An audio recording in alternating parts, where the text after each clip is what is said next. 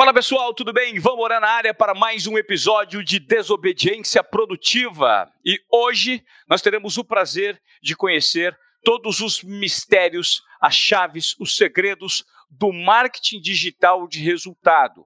É, eu vou ter o prazer de conversar com o fundador de uma companhia que tem aí oito anos no mercado, é a segunda empresa dele. E ele tem apenas 26 anos, mas já teve a experiência de falir o primeiro negócio e hoje cresce pelo menos 13% ao mês e investe, detalhe, mais de 350 mil reais por mês em anúncios para que a empresa cresça exponencialmente. Já são 700 clientes ativos, mais de 380 colaboradores. Hoje eu tenho o prazer de receber o founder da V4 Company, uma empresa que tem mais de mil projetos de marketing digital, Denner Lipper.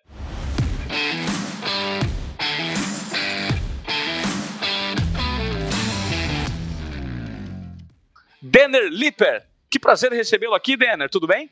Fala, Ivan. Cara, o prazer é meu, um privilégio poder compartilhar um pouquinho da nossa trajetória aí, da, dos projetos, da experiência que a V4 vem colhendo aí com todos esses projetos B2B e o que, que a gente descobriu que tem de padrão para se criar um processo de venda através da internet. Poxa, cara, eu fico feliz de entrevistar um cara tão novo com uma, com uma experiência relativamente bacana, porque, de certa forma, para você conseguir uhum. alcançar esses números que você alcançou, que eu já citei aqui no início do nosso podcast, você se enquadra como um desobediente produtivo. Sim ou não? Absolutamente, cara. É, eu, te, eu sou relativamente novo, né? Depende do ponto de vista. Mas nesse nosso contexto, eu acho que é mais comum, né? porque eu comecei meu primeiro negócio faz 10 anos e comecei fazendo marketing no Orkut. Então, quando eu criei meu primeiro serviço lá, era óbvio para mim que as pessoas estavam na rede social, porque para minha geração é.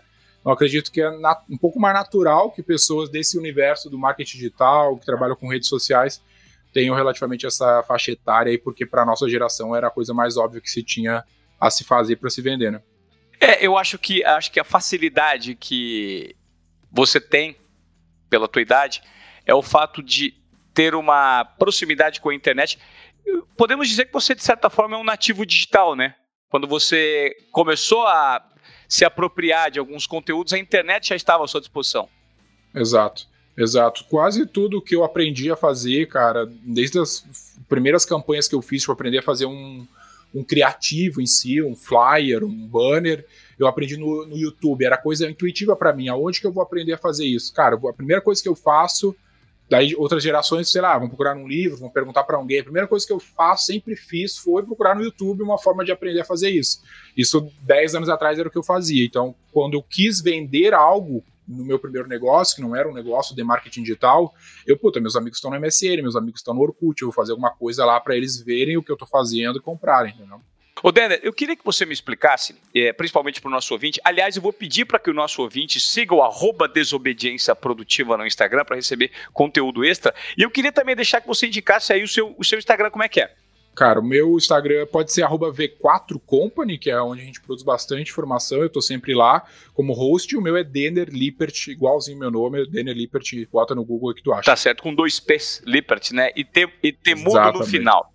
É, temudo no final. É, Dender, eu queria que você me explicasse, basicamente, é, para os ouvintes, por que a internet hoje é considerada é, um mar de possibilidades para se ganhar dinheiro por meio do marketing digital.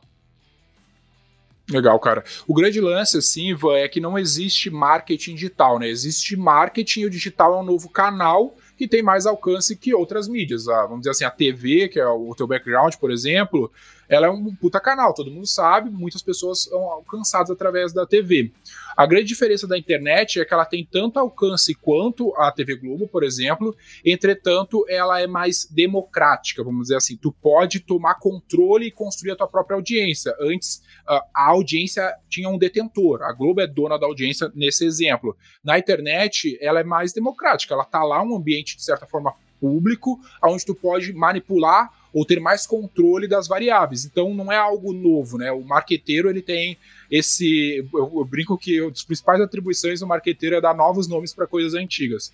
Então esse é o lance. O marketing digital não é algo novo. É a mesma coisa, cara. Valia, pô, tu ter audiência na TV era um ótimo negócio, sempre foi na rádio, no jornal, na revista. Internet é a mesma coisa, é uma audiência. Eu brinco também que a, o, a internet, por exemplo, o Google ou o Mercado Livre, eles concorrem com o shopping. Porque o shopping center ele vende a mesma coisa que o Google, que é audiência, fluxo de pessoas querendo comprar. E tu sabe que comprar uma loja no shopping é um bom negócio, dá dinheiro, ok? Todo mundo sabe disso. Botar uma loja no Google, botar uma loja no Mercado Livre é a mesma coisa. Porém, as variáveis para se controlar esse canal são um pouco diferentes das variáveis de contro se controlar o canal do shopping ou o canal da TV, aonde tu tinha um grande detentor. Aqui tu tem um pouco mais de descentralização de poder no ambiente da internet. Então essa é a oportunidade, tu consegue com muito menos, com uma barreira de entrada muito menor, começar a construir o teu negócio. Tá, e o fato do, do, do, produto montado na internet gerar menos mão de obra e menos demanda física faz com que, é, menos é, serviço físico presencial, faz com que você consiga baratear o seu negócio também. E qualquer um com uma boa ideia hoje pode ganhar dinheiro na internet, Denner? Cara, isso tem, tem, tem casos que sim, tem casos que não. Isso tem um pouco de, de mito em algumas aspas, porque tu por exemplo, os grandes negócios digitais, escaláveis, né? Pega Nubank, Uber, Amazon, esses caras têm grande capex, têm grande opex, têm custos gigantescos de operação. Não é, não é tão, tão fácil quanto às vezes parece. Para ti até certo nível, tu consegue, entendeu? Eu consigo construir um negócio, alguma receita através da internet sem ter muitos custos, talvez consiga. Da mesma maneira, se tu fizer um negocinho fisicamente, tu também consiga, sabe? Mas no longo prazo, na escala, tu vai precisar de gente, vai precisar de time de vendas, vai precisar de infraestrutura, de data center e tudo isso também vai custar dinheiro. Por isso que a gente fala na V4 que a gente gosta de ser uma empresa focada em gestão. Uma das grandes coisas que eu me orgulho de ter estudado e ter, ter diferenciado a V4 de agências de marketing, que é algo que a gente é bem contra, é porque as agências são muito marqueteiras do, do ponto de vista de comunicação, de criar mensagem. A gente é uma empresa focada em gestão. Nosso negócio é processo de vendas através da internet. E quando tu entende um pouco mais, estuda um pouco mais de gestão, tu vê que, cara, não é tão simples, sabe? A gente precisa sim de capex para crescer. Não adianta botar mais grana no. Por exemplo, eu mudei a V4, nosso headquarter, para um escritório de mil metros quadrados. Só para deixar bem digerido para nossa audiência, porque de repente pode ser. Você falou do capex. O que seria um capex? CAPEX é a sigla contábil para investimento de infraestrutura física, né? Cadeira, mesa. Então, por exemplo, eu estava no escritório de 200 metros e eu mudei para um de, de mil metros. Então, eu tive que botar um milhão de reais em CAPEX. Infraestrutura de escritório, cadeira, mesa. Por quê? Não adiantava eu botar 300 mil de anúncios se eu não tivesse pessoas para atender os meus leads, os contatos que eu estava gerando através da internet. Então, às vezes, a gente tem essa ilusão, não, vou colocar grana em anúncio e vai vender automático não vai vender automático. E na maioria dos casos, tu vai precisar de um time, tu vai precisar de CAPEX ou de OPEX, né? Que seria o serviço que tu tem para operar a tua infraestrutura. Então a Amazon é um grande exemplo, né? Ela cresce tanto, óbvio, ela tem um delta ali, uma relação entre despesas e receitas bem grande. Hoje, não sempre foi assim, mas ela tem uma puta infraestrutura, está construindo centros de distribuição e tudo mais. A Magazine Luiza concorre bem com a Amazon criou uma barreira de entrada grande em relação à Amazon, porque tem muito capex no Brasil, tem muitas lojas físicas, e isso hoje é um grande diferencial nesse, nesse mercado. Tá. É, Denner, é, o que fica, o que caracteriza o trabalho como o trabalho de vocês da V4, basicamente é conectar potenciais consumidores com produtos disponíveis no mercado e fazer toda a ciência que leve o consumidor ao produto. É basicamente isso? Exato. A gente só. A nossa ótica é a partir da empresa, né? Então a gente faz com que a empresa alcance os consumidores. Então a gente faz principalmente a geração da demanda. Como que eu amplio a geração de demanda para o meu cliente e consigo fazer ele ter o máximo de aproveitamento dessa demanda, que, pelo incrível que pareça, é, é uma coisa que muitas empresas não sabem fazer, é ter o um melhor aproveitamento da demanda que elas geram. Desde, cara, uma, uma loja de shopping, que ela não mede taxa de conversão da, da, demanda que ela gera no shopping. Quem dirá as empresas que tentam gerar demanda através da internet e não conseguem transformar essa demanda em vendas. Então, o nosso negócio é literalmente implementar e profissionalizar o processo de vendas através da internet. Tá certo. E para fazer isso, que tipo de metodologia você usa? Você falou que hoje eu posso qualificar alguém que trabalha na V4 como um marqueteiro, como um publicitário, como é que funciona? Isso é um lance muito interessante, cara. Quando eu comecei a V4, foi quando eu quebrei meu primeiro negócio, que eu vendia no Orkut no MSN e o Facebook estava começando no Brasil e essa questão do marketing digital se profissionalizando. Então, muito do que a gente faz hoje foi algo que a gente construiu de maneira empírica através dos nossos testes. Então, a gente construiu alguns conceitos baseados nessas, nessas experimentações. Um deles é o cientista do marketing digital a gente fala que o profissional de marketing ele tem que ser um cientista do marketing digital, que ele pega o método científico e aplica ao marketing digital. Então, em linhas gerais, eu pego tudo e transformo em hipóteses, testo essas hipóteses e tento encontrar uma maneira replicável de fazer isso para o contexto do meu cliente. Ou seja, eu não, não acredito em fórmulas, em achismo, em coisas do gênero. Eu sempre vou testar uma hipótese para cada um dos projetos especificamente essa é a base da metodologia. E aí eu tenho quatro pilares que eu sempre passo, que a gente fala que é o axioma da V4, né? Que todo projeto ele passa por esse axioma que a gente fala que é o método V4, que é tráfego, engajamento, conversão e retenção. Então, para qualquer negócio vender através da internet, ele precisa olhar para esses quatro aspectos. Se ele vende X ou Y, se ele não vende ou vende bem, sempre será por um desses quatro aspectos e é irrefutável isso. Qualquer projeto, ele dá certo por causa desses quatro aspectos ou dá errado por algum deles também.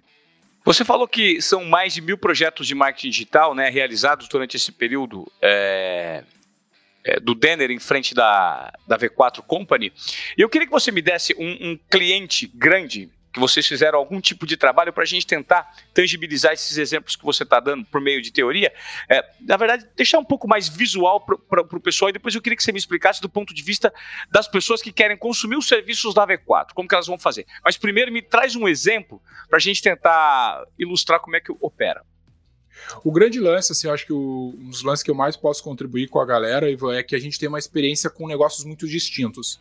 Então, vou te dar dois exemplos grandes e muito distintos de realidade. Um deles é o Spotify. Então, a gente fez um, um projeto por Spotify em seis países da América Latina, junto com a Cuba, em São Paulo, na principal expansão que eles fizeram, quando eles começaram a expandir a América Latina.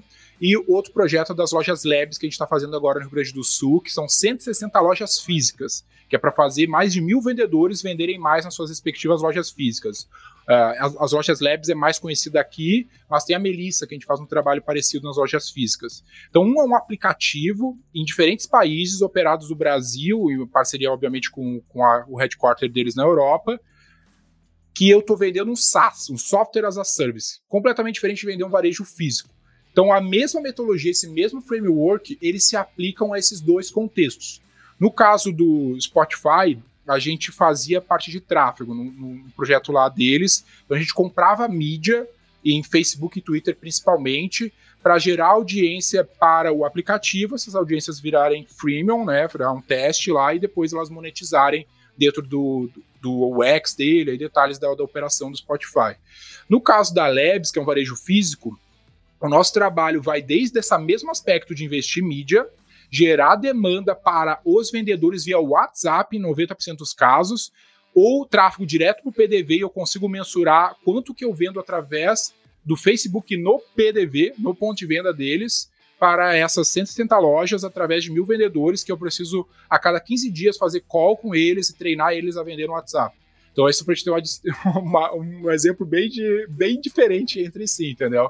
E na prática, cara, a gente é o, é o cientista que o cara contrata. O cara tem, meu, tem essas infinitas bagunças e possibilidades na internet, me ajuda a pilotar esse avião. E aí ele contrata o, a V4, a V4 aloca especialistas ali, cientistas do marketing, para pilotar esse avião junto com ele, lado a lado com ele, né? Tipo, como um copiloto de certa forma.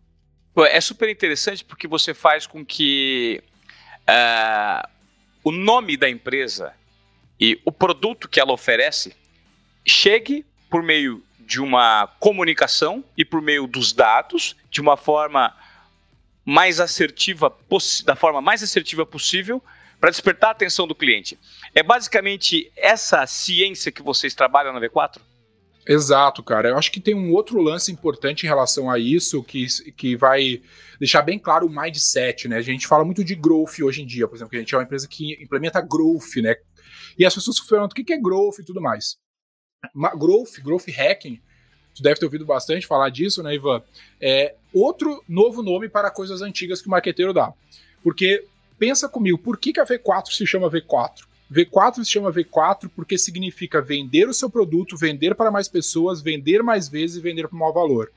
Que é um, um, termo, uma frase, uma definição do que é marketing para o Sérgio Ziman, que foi diretor de marketing da Coca-Cola. A gente pegou do livro dele O Fim do Marketing Como Nós Conhecemos, no qual ele critica o modelo de publicidade tradicional.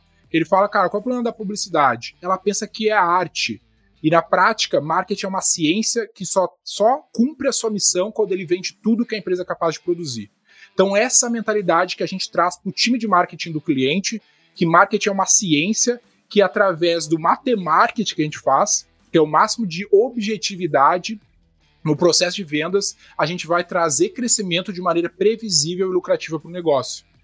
Legal, você falou de um termo super interessante, matemarketing, porque muitos pensam que é, o marketing é uma ciência humana que só traz aquela coisa de você ter uma ideia, comunicar é, é, um produto de uma maneira lúdica e bacana, mas existe uma matemática por trás disso. Me explica esse termo matemarketing. Cara, esse é um lance que cada vez fica mais uh, tangível, vamos dizer assim. De fato, antes era difícil tu ter indicadores e clareza dos, dos números das questões relacionadas à comunicação. Mas hoje tudo é muito metrificável porque tudo é muito rastreável, né? A gente sabe que o usuário está sempre deixando a sua informação disponível, a gente consegue ter controle dos indicadores. Então, para ter um resumo assim, a gente fala que a, a venda em si, né? O marketing é vender, como eu falei. Então a venda ela, ela é um processo controlável que depende muito de estatística. Vou dar o exemplo de uma venda de prospecção ativa. O primeiro contrato que eu fechei na V4 oito anos atrás foi com prospecção ativa. O que, que eu fiz? Comecei a ligar para um monte de empresa oferecendo serviço da V4. Depois de eu ligar para umas 30, uma comprou. Então eu consegui encontrar um padrão uh, estatístico. Quer dizer que a cada 30, talvez 5 vão fazer uma reunião e uma vai comprar. Beleza? Então eu tenho uma matemática por trás. Se eu quero vender mais, basta eu fazer mais ligações. Na internet ou numa loja física, é a mesma coisa. Quantas pessoas eu preciso fazer acessar o meu site? Para X gerarem um carrinho ou gerarem um pedido para cair no meu time para gerar uma venda. Quando eu controlo essas variáveis, eu vou controlando o processo de vendas. Se eu quero vender 10 vezes mais, eu preciso botar 10 vezes mais pessoas no processo. Para botar 10, pessoas, 10 vezes mais pessoas no processo, preciso investir X reais. E aí ir controlando os indicadores. Então, esse é o marketing. Ainda tem o aspecto da arte, entre várias aspas, de eu acertar a mensagem.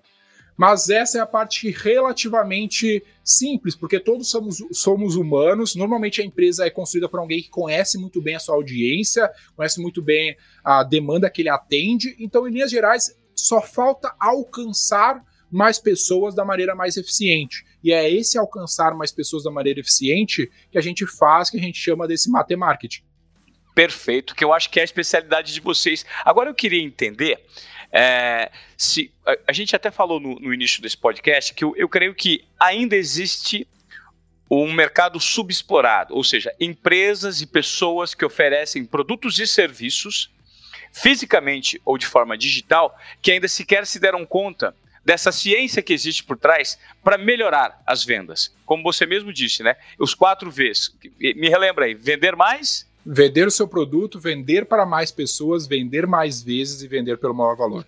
Então, é justamente sobre isso que eu queria que você falasse, Dena. Como as empresas que não adotam esse formato, o quanto elas estão deixando de ganhar? Legal. Cara, o grande lance é o seguinte: boa parte das empresas, aí a gente falando um pouco sobre como as empresas surgem, o problema tá nessa IA, tá na causa do problema, entendeu? A causa é porque a maioria das empresas surgem de um tropeço no negócio. Às vezes o cara é, ele é um técnico, ele sabe fazer muito bem uh, bolo. Aí ele vai lá e monta uma, uma padaria. Ele gosta de vender alguma coisa, aí a família induziu e ele meio que tropeçou, ele tem um varejo do nada. Então as, as empresas elas não surgem profissionais. Então ela acaba sendo o tipo de empresa que o cara abre, cruza os braços e espera o cliente chegar. Então ele não toma controle do processo. Então ele fala, putz, espero que o governo faça algo decente por mim. Espero que não chova amanhã, porque senão diminui o fluxo na loja. Ele não entende que ele pode controlar o futuro desse negócio. Porque qualquer empresa, em linhas gerais, eu não sei se você sabe disso, 96% das empresas faturam menos de um milhão por ano. Então, cara, qualquer empresa, teoricamente, pode faturar mais de um milhão por ano. Ela não, não fatura mais de um milhão por ano, na maioria das vezes, ou fatura 10 milhões, por que não fatura 100? Por que não fatura 1 bi? Porque ela não controla esses indicadores para poder trazer esse crescimento, porque ela tem um problema na própria mentalidade. Ela acha que ela está muito associada ao acaso a venda dela. Ela não entende que é um processo, uma, uma estatística, uma engenharia na prática, entendeu? É interessante que você falou, uh, porque eu estou lendo o Homo Deus, depois de ter lido Sapiens, do Harari, que para mim talvez o Yuval Noah Harari é um dos maiores entendedores e pensadores sobre tudo que está acontecendo nesse momento. E o livro que ele escreveu em 2015, um pouco depois da fundação da sua empresa, tem um trecho que ele diz o seguinte: No início do século XXI, o trem do progresso está novamente saindo da estação e será provavelmente o último a deixar a estação chamada Homo sapiens. Os que perderem esse trem jamais terão uma segunda oportunidade para conseguir um assento. Você tem de entender a tecnologia do século XXI, particularmente os poderes da biotecnologia e dos algoritmos de computação. Esses poderes são muito mais potentes do que o vapor e o telégrafo e não serão usados apenas para produzir alimento, têxteis, veículos e armas. Os principais produtos do século XXI serão corpos, cérebros e mentes. Então, é, isso revela muito um momento que estamos vivendo na nossa sociedade. Inclusive, eu gostaria de entrar nesse assunto com você, que é a produção de cursos online, de infoprodutos, que tem rendido muito para pessoas que estão usando de uma forma super assertiva e conveniente o conhecimento que sabem e transferindo por meio de uma democratização, de um processo de democratização de educação que nós estamos vivendo no momento. Né? O infoproduto se transformou no grande negócio hoje em dia, é, Denner? Cara, eu, eu, não, eu, não, eu não sei dizer assim, eu não diria que é o, o grande negócio. Eu diria que é um negócio que já existia, né? o serviço é um, é um negócio que já existe, obviamente, é um dos negócios que mais movimenta a economia e é um dos mais lucrativos, são negócios de serviço em linhas gerais.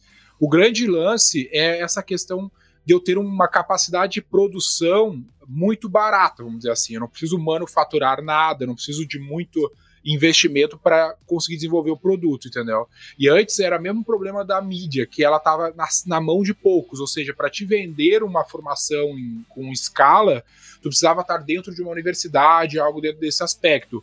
Hoje tu tem acesso à audiência e formas de entregar essa informação de uma maneira descentralizada. Então isso deu acesso a muitas pessoas a poderem produzir infoprodutos de uma maneira mais simples e fácil, sabe? Então acredito que essa é a grande oportunidade. Mas, obviamente, junto com isso vem vários problemas e, e como a gente vê aí no universo do marketing digital brasileiro.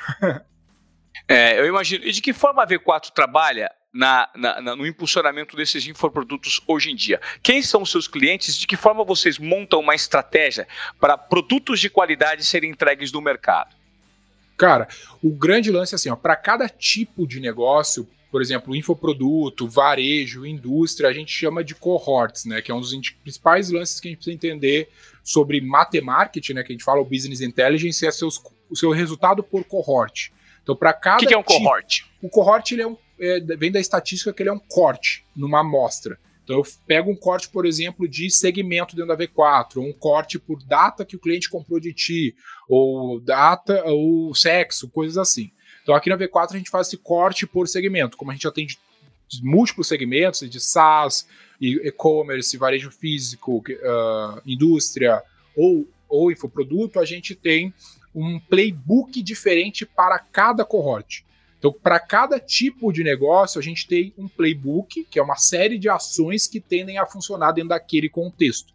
Então, o, o infoproduto, nesse caso, dentro da V4, ele não é diferente de outros. A gente, não, a gente já, já foi 100% focado num setor, Hoje a gente não faz assim, a gente acaba criando squads dentro da V4, então times que, que focam num específico cohort. E no caso do infoproduto, a gente tem, por exemplo, acho que dos nossos clientes, uns 100, cento e poucos são infoprodutos, que a gente tem times dentro das unidades que só atuam dentro desse setor. E aí a gente roda playbooks que funcionam para esse setor especificamente, da mesma maneira que a gente faz isso para outros setores, entende?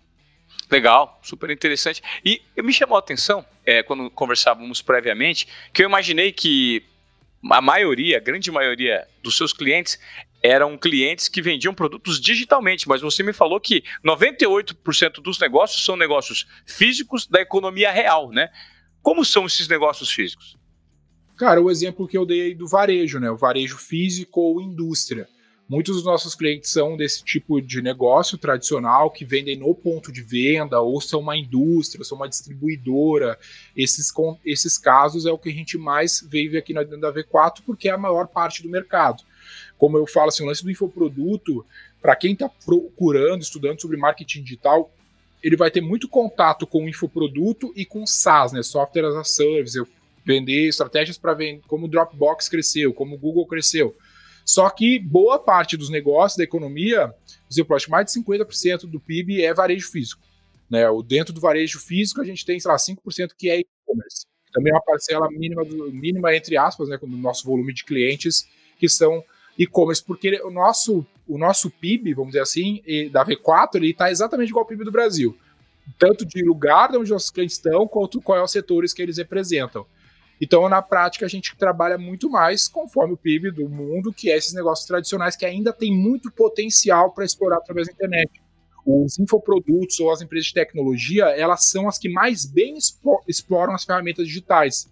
Mas os negócios tradicionais, eles têm muito a explorar ainda que eles estão simplesmente não estão atentos, entendeu? Então, tão estavam, né, até o Covid, agora a coisa mudou, de braços atados em relação a isso.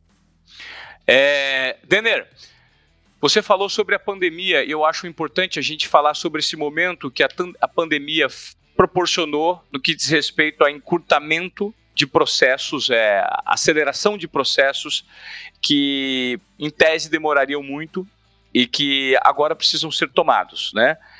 Hoje, uma empresa que não tem um departamento e que não tem um produto, produto não, talvez um serviço do marketing digital trabalhando a seu favor, ela fica muito atrás da concorrência e talvez essa seja uma das chaves que o brasileiro precisa virar? Acho que sim, cara. Não só o brasileiro, mas como todas as outras empresas no mundo têm esse problema, porque Uh, agora a gente ficou sem opções. Tem dois problemas que a, que a, que a pandemia trouxe, ou, ou problemas já existentes que ela trouxe à tona para as empresas, que um deles vem até antes do digital, que é ter o controle do seu processo de vendas depois do digital. O que é o controle do processo de vendas? Por exemplo, a maioria dos negócios não cadastram seus clientes. Não tem o CRM, né, que é o software de cadastro de gestão de relacionamento com o cliente. Então o que aconteceu? Os caras fecharam as portas, não tinham mais público novo. E aí, o, todo o público antigo, por anos, por exemplo, eles estiveram vendendo, eles não tinham nenhum contato para se relacionar com esse cliente usando muito, muitas vezes tecnologia ou até mesmo não usar tecnologia. Então, esse foi um dos grandes problemas, que o cara se viu, caralho, eu não controlo meu processo de vendas, eu estava lá todo dia vulnerável demais, meu negócio estava muito vulnerável. E aí, o outro aspecto é o digital por ele ter só um canal, na maioria das vezes, o cara só vende na loja física, só vende no shopping, ou só vende de alguma única forma, mais uma vez ele coloca o negócio muito vulnerável. Então o que, que ele precisa ter? Ele precisa ter primeiro controle, precisa ter múltiplos canais, diversificar né, e se tornar um negócio menos vulnerável e controlar certinho cada indicador, principalmente um dos principais indicadores é o custo de aquisição do cliente. A maioria das empresas elas olham para o custo de venda. Ah, eu estou vendendo X vendas que eu fiz nesse mês. Beleza, mas quantos clientes tu tem? Porque um cliente não compra uma vez só. Quanto mais vezes o mesmo cliente comprar, mais tu vai ter um retorno sobre o investimento que tu teve para trazer o cliente novo. Se tu conseguir fazer cada cliente novo voltar a comprar de ti, tu vai ter mais eficiência no teu processo. Por isso que Microsoft, Amazon, Google, todas essas empresas são as maiores empresas do mundo, não é porque elas são uma tecnologia muito louca, também tem esse aspecto, mas elas têm retenção. O cliente da Microsoft compra muito dela. Ele, o cara compra do Google, ele compra muito do Google. O cara compra da Apple, compra muito da Apple. Não, o cara que usa a Apple não muda de telefone. E fica lá comprando aplicativo e coisas e dando mais lifetime, que a gente fala, né, mais valor para a Apple por cliente. E é isso que faz a tua empresa ganhar mais valor, porque tu se torna mais eficiente no aspecto de growth, de crescimento.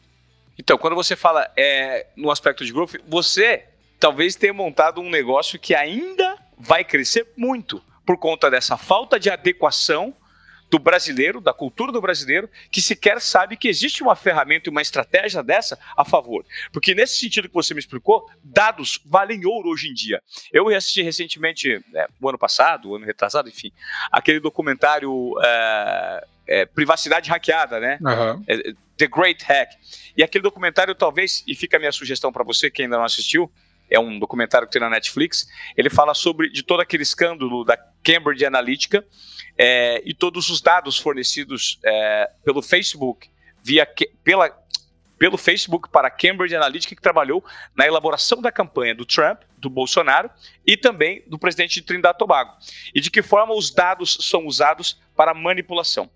Agora eu quero te fazer uma pergunta que vai um pouco além, que diz o seguinte: até que ponto o brasileiro já está preparado? Porque nós já vivemos uma cultura digital.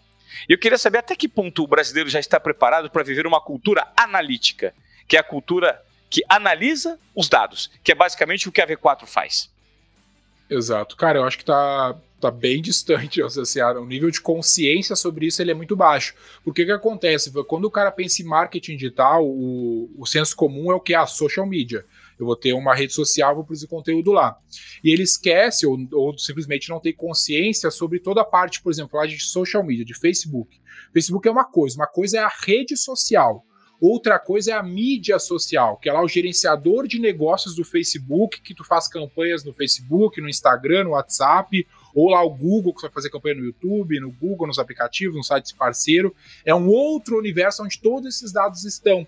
Normalmente o cara só tá na rede social e não na mídia. Eu até falo para os clientes. Às vezes, cara, vale.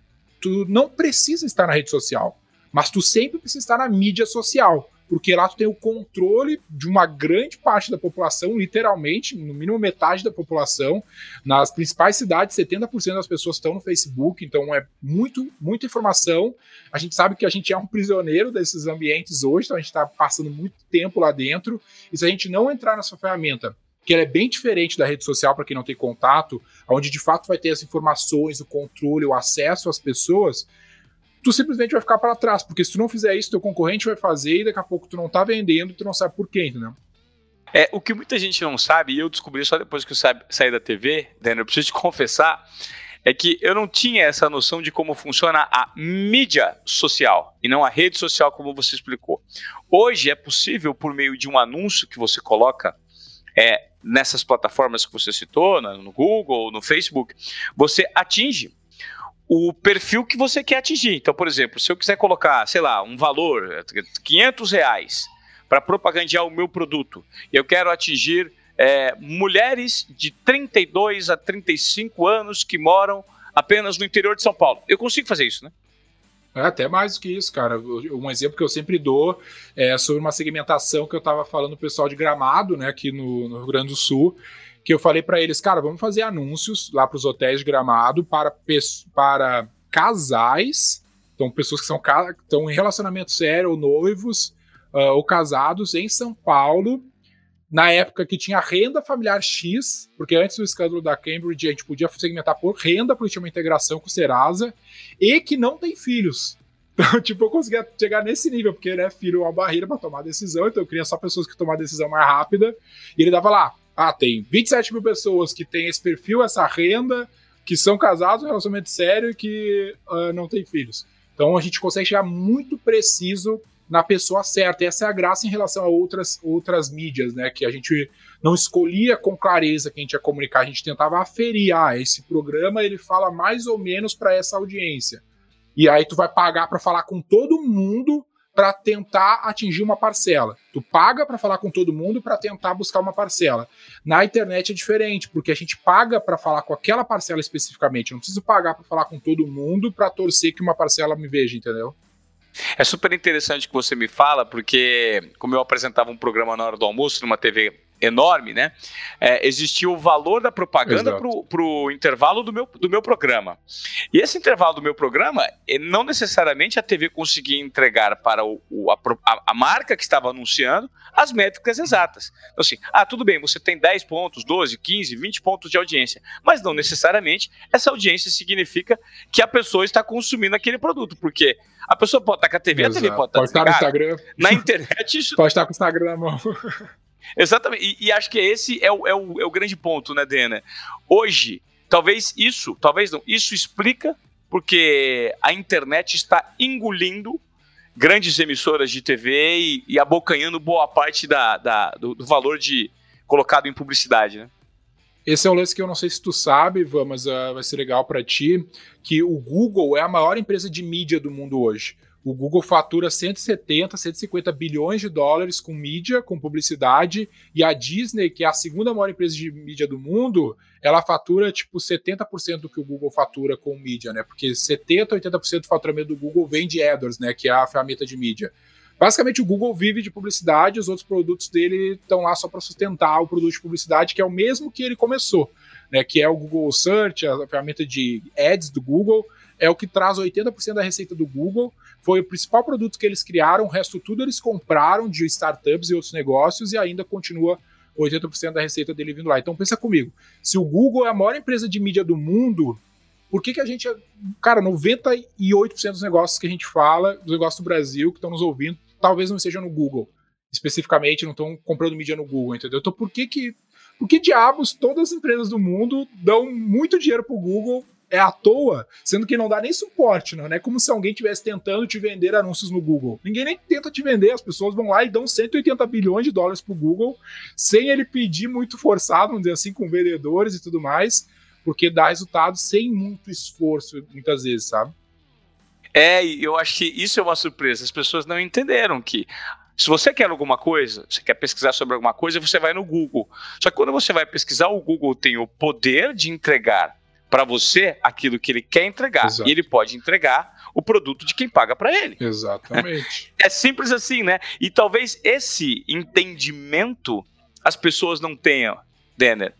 A maioria que começa a fazer mídia digital começa no, no social, começa no Facebook e no Instagram sendo que a maior empresa de mídia é o Google. Da, da, minha verba que eu invisto na V4, né, os 300 e poucos mil que a gente é o nosso orçamento hoje de V4, só para vender para, os nossos, para nós, né, vender para conseguir mais clientes para a V4, fora os nossos projetos, 70% é Google. É, ou é search ou é YouTube, né? A gente faz bastante YouTube também no caso da V4, que muitas pessoas não sabem, é a segunda maior rede de buscas do mundo, né? Então a pessoa ou busca no Google ou busca no YouTube. E também é uma grande rede social. Lembra que o brasileiro não gosta de ler, então o brasileiro consome muito YouTube, é uma, quase uma outra TV. Várias oportunidades que às vezes a gente tá. Porque é aquele lance, né? Às vezes a gente tá numa bolha, né, Ivan? Muitas vezes a, a gente consome muito Instagram. Mas Instagram é uma grande rede social e tudo mais, mas tu tem que entender a jornada de consumo do cara que vai estar tá consumindo teu produto. Então, às vezes, ele não vai estar tá no Instagram, ele vai estar tá assim no Google, às vezes no YouTube. Enfim, tem dá para ir mais deep, o negócio é bem profissional e bem amplo, né? Ah, do que às vezes parece superficialmente olhando para a rede social apenas. Você acredita que a internet, aí num curto espaço de tempo, ela vai matar os meios físicos, como por exemplo revistas, jornais, que já está matando, né? Revistas, jornais, TV, tudo que é offline. Você, por exemplo, colocar algum valor de mídia em, em offline? Eu coloco. Uh, eu acho que não não vai matar não, que tu vai, vai, vai se transformar, da mesma maneira que a rádio e tudo mais não morreram. Então, tipo, o que, que eu faço hoje? Eu faço muito evento, né? Gestão 4.0 é um evento que eu patrocino, agora vai ter um evento do Lobo de Wall Street, é um evento que eu patrocino.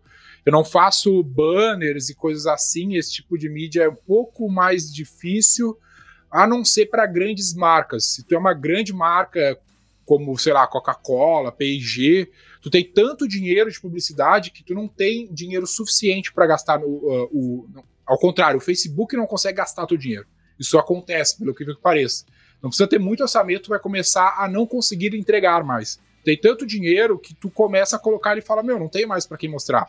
E aí tu vai precisar fazer outros tipos de publicidade. Só que qual é o caso? A maioria das empresas não são P&G, não são Coca-Cola. Né? Eu costumo falar que o publicitário que estudou publicidade na faculdade, um dos principais problemas é que ele aprendeu a dirigir uma Ferrari Interlagos. Mas a realidade da maioria dos negócios é um Fusquinha no trânsito de São Paulo. O cara não tem verba sobrando para esgotar o canal de Facebook e Google. E a mídia tradicional é bem mais cara, porque ela tem outros pontos, né?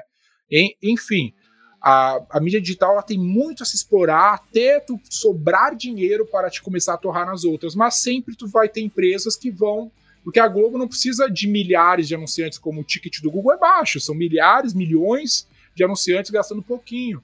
mas tem uma galera que gasta milhões, literalmente, uma pequena galera que gasta milhões para sustentar esses grandes veículos. E esses grandes veículos, Ivan, eles têm outro aspecto que é a autoridade. Então isso vai continuar, no meu ponto de vista, valendo, sabe? Uma coisa é eu comprar mídia no Facebook que o cliente sabe que é um anúncio aleatório. Outra coisa é fazer um merchandising, que eu falar para o Ivan falar de mim, para o Rodrigo Faro falar de mim.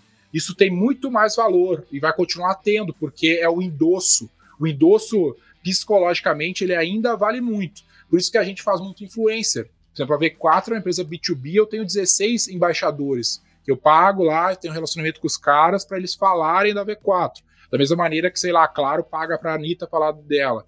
Então, isso é uma outra estratégia que tem muito peso, que eu acho que as mídias tradicionais, de alguma forma, ainda vão continuar tendo seu valor. É, eu queria fazer umas perguntas agora do ponto de vista pessoal para você, Dera. É um cara super novo, 26 anos, já está oito com uma empresa que está crescendo exponencialmente.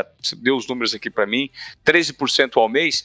O que, que você consome do ponto de vista pessoal para você se manter sempre conectado? Porque é muito bom colocar um negócio que dá certo, mas se você, enquanto líder de uma grande corporação, não se mantiver é, atualizado e gerar um propósito na sua equipe, você corre o risco de ter o seu negócio em, em um curto espaço de tempo perder a direção disso, né? Agora eu queria saber como é que você, o que, que você consome, como você trata a, a, a, os colaboradores, qual que é a cultura organizacional que você estabeleceu para que o seu crescimento seja tão grande.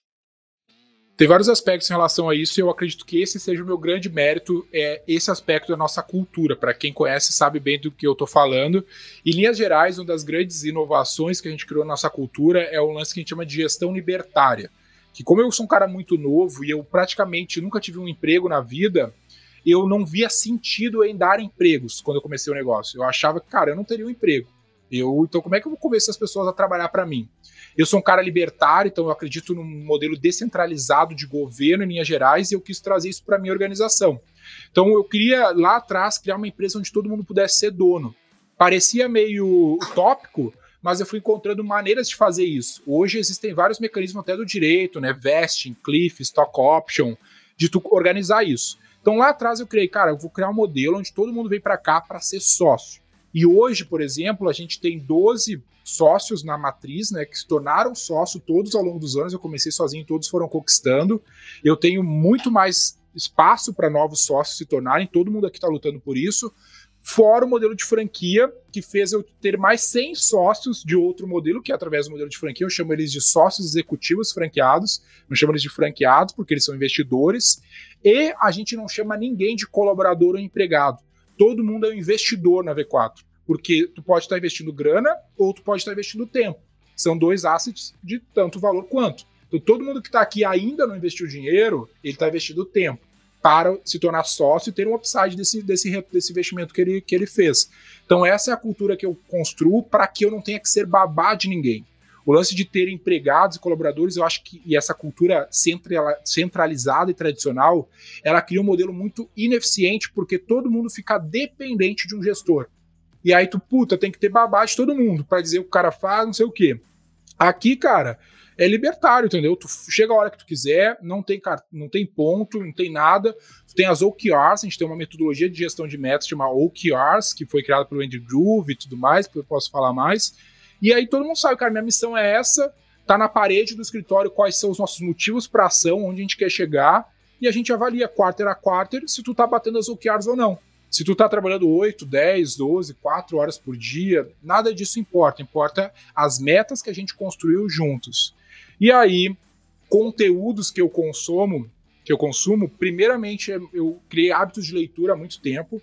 Então, Andy Groove, Empresas Feitas para Vencer, tem várias bibliografias que são meu manual de gestão, porque eu criei esses hábitos de leitura. A gente tem Clube do Livro, por exemplo, no nosso time de gestão, que todo mês a gente lê um livro e discute.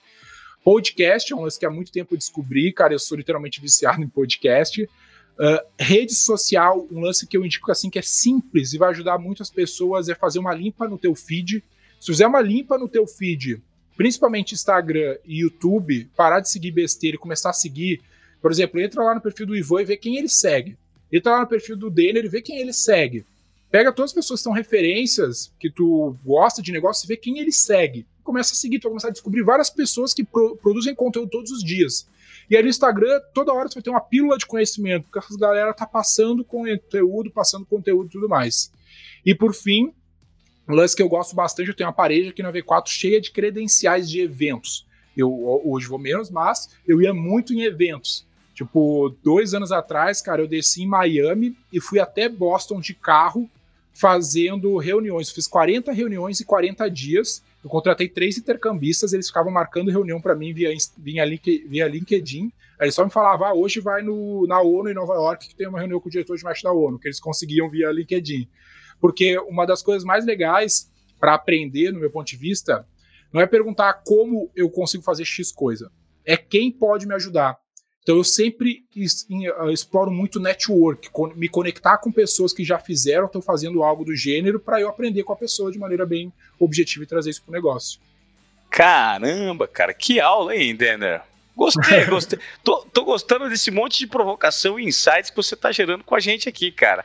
Aliás, você que está curtindo esse, esse papo com o Denner Lippert, da V4 Company, que é uma super empresa de marketing digital que está quebrando a banca aqui no Brasil, é, compartilhe esse conteúdo é, e também siga o nosso Instagram, arroba Desobediência Produtiva, e mande um aviãozinho, compartilhe esse conteúdo, mande o um link, vá lá no Spotify, na Apple Podcast e mande esse conteúdo para aquele amigo seu, para aquele seu chefe, de repente para aquele cara que está abaixo de você trabalhando lá e que quer entender desses assuntos que nós estamos conversando, porque o objetivo aqui no Desobediência Produtiva por meio do podcast nada mais é do que a gente absorver conteúdo e democratizar esse conteúdo, porque hoje em dia, como a gente conversava, né, Dene, podcast também se transformou numa uma forma de educação. É um conteúdo que você pode consumir de qualidade, que pode te gerar vários entendimentos, vários insights de situações que você sequer se deparava com. Exato. É, e você tá... Agora eu quero entender, Dena, como você faz para contratar?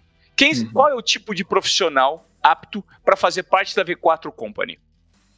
Cara, esse também, com certeza, é um dos pontos que a gente mais acertou, vamos dizer assim. O time aqui é bizarramente singular, porque a gente tem uma visão assim de contratar só pessoas que podem ser sócios. Então a gente está sempre buscando um novo sócio, a gente nunca está buscando um colaborador. Cara, isso é relativamente simples, mas é completamente diferente do que as empresas fazem. Por quê? Porque eu não tirei isso também da minha cabeça, de uma ideia. Eu li um livro uma vez que é do uh, Bob Iger, que é o nome Bob Fever, uma coisa assim, que, que, o nome do livro é Dobre Seus Lucros. Dizem que é, uma, é o livro de cabeceira do Marcel Teles, da Ambev, que ele fala assim, ó, tu não tem que ter gerentes, tu tem que ter pessoas que se gerenciam. E aí eu pensei, quem é que se gerencia? Por que, que eu trabalho que nem um condenado? Porque a empresa é minha e eu quero fazê-la crescer. Para eu querer que as pessoas façam o mesmo, elas precisam ter a chance de ganhar como eu. Então aí veio a conclusão de criar um modelo meritocrático de, ah, de partnership e tudo mais. Então eu estou sempre contratando uma pessoa que é empreendedora. O cara quer ter um negócio. E aí, cara, eu vou para aspectos super polêmicos no meu processo seletivo, do tipo assim, ó. Meu primeiro formulário, eu pergunto coisas como: você já fez concurso público? Você, qual o modelo de governo que você acha ideal? O que você acha do capitalismo? Porque eu quero ver se a pessoa tem o perfil de empresário. O cara fala, não, acho o capitalismo é o mal da humanidade, eu queria, na verdade, ter feito um concurso público, mas não consegui, esse cara não contrata, porque esse cara não tem mentalidade de empresário, entendeu? Então esse é o principal filtro que eu faço no, no primeiro momento, depois eu passo ele para um time uh, técnico e ele vai lá no final cair comigo, mas em linhas gerais eu estou sempre tentando contratar uma boa pessoa, independente do que ela saiba, porque o que ela sabe eu posso mudar, quem ela é eu não posso mudar. Então eu tenho que contratar uma pessoa que queira ser um empresário, que é um empresário, que é um empreendedor, que ele só está buscando a melhor oportunidade e eu vou convencê-lo como um investidor de que estar comigo é melhor do que montar o próprio negócio, porque aqui a coisa já está andando, eu vou dar a sociedade para ele, ele vai ser parte de parte dono de algo muito grande do que 100% dono de algo que tem muito risco e pode ser muito pequeno, entendeu?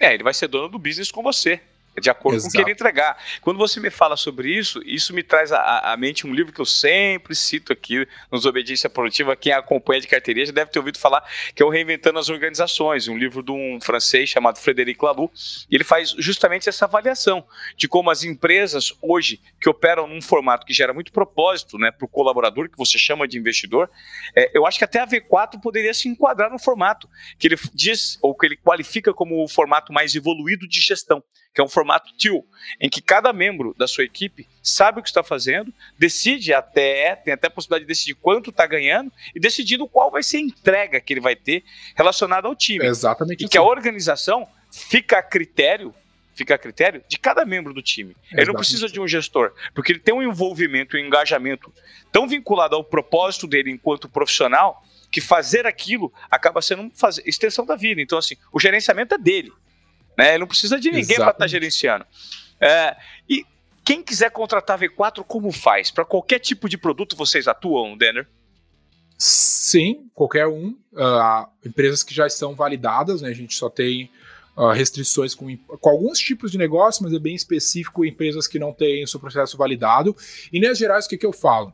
Para te entender um pouco mais sobre inside sales, por exemplo, que é um tópico muito importante, processo de vendas interno, que ajuda, ajuda a dar escala, te cadastra lá em v4company.com que tu vai conversar com o nosso time. Tu vai ser filtrado pelo um SDR, tu já vai começar a aprender como isso funciona, e tu vai ser, caso qualificado, direcionado para um closer, no account executivo, fazer uma reunião de 40 minutos, uma hora, onde ele vai entender explicar como isso funciona para o teu negócio. Já vai ganhar uma consultoria de graça, já vai valer a pena, tenho certeza. Depois tu manda um direct para nós. Caso não valer a pena, pode cobrar, que eu te garanto vai valer a pena e tu já vai sentir o que é o processo de vendas que a gente tem feito aqui na V4.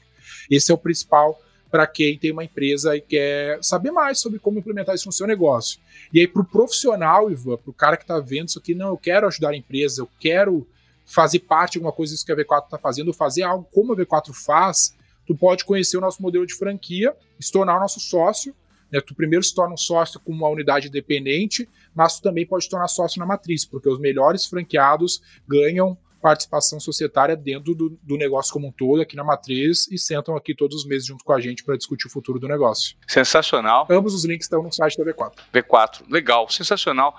Pô, Denner, obrigado pela sua participação. Eu queria que você deixasse uma, deixasse uma mensagem final para aquelas empresas que estão deixando muito dinheiro na mesa ainda, pelo fato de não se atentarem ainda para o valor do marketing digital usando o matemarketing, como você diz aqui, que é a elaboração de uma fórmula é, de processos que entregam muito melhor para o consumidor final. Qual que é a dica ou a orientação que você deixa a provocação?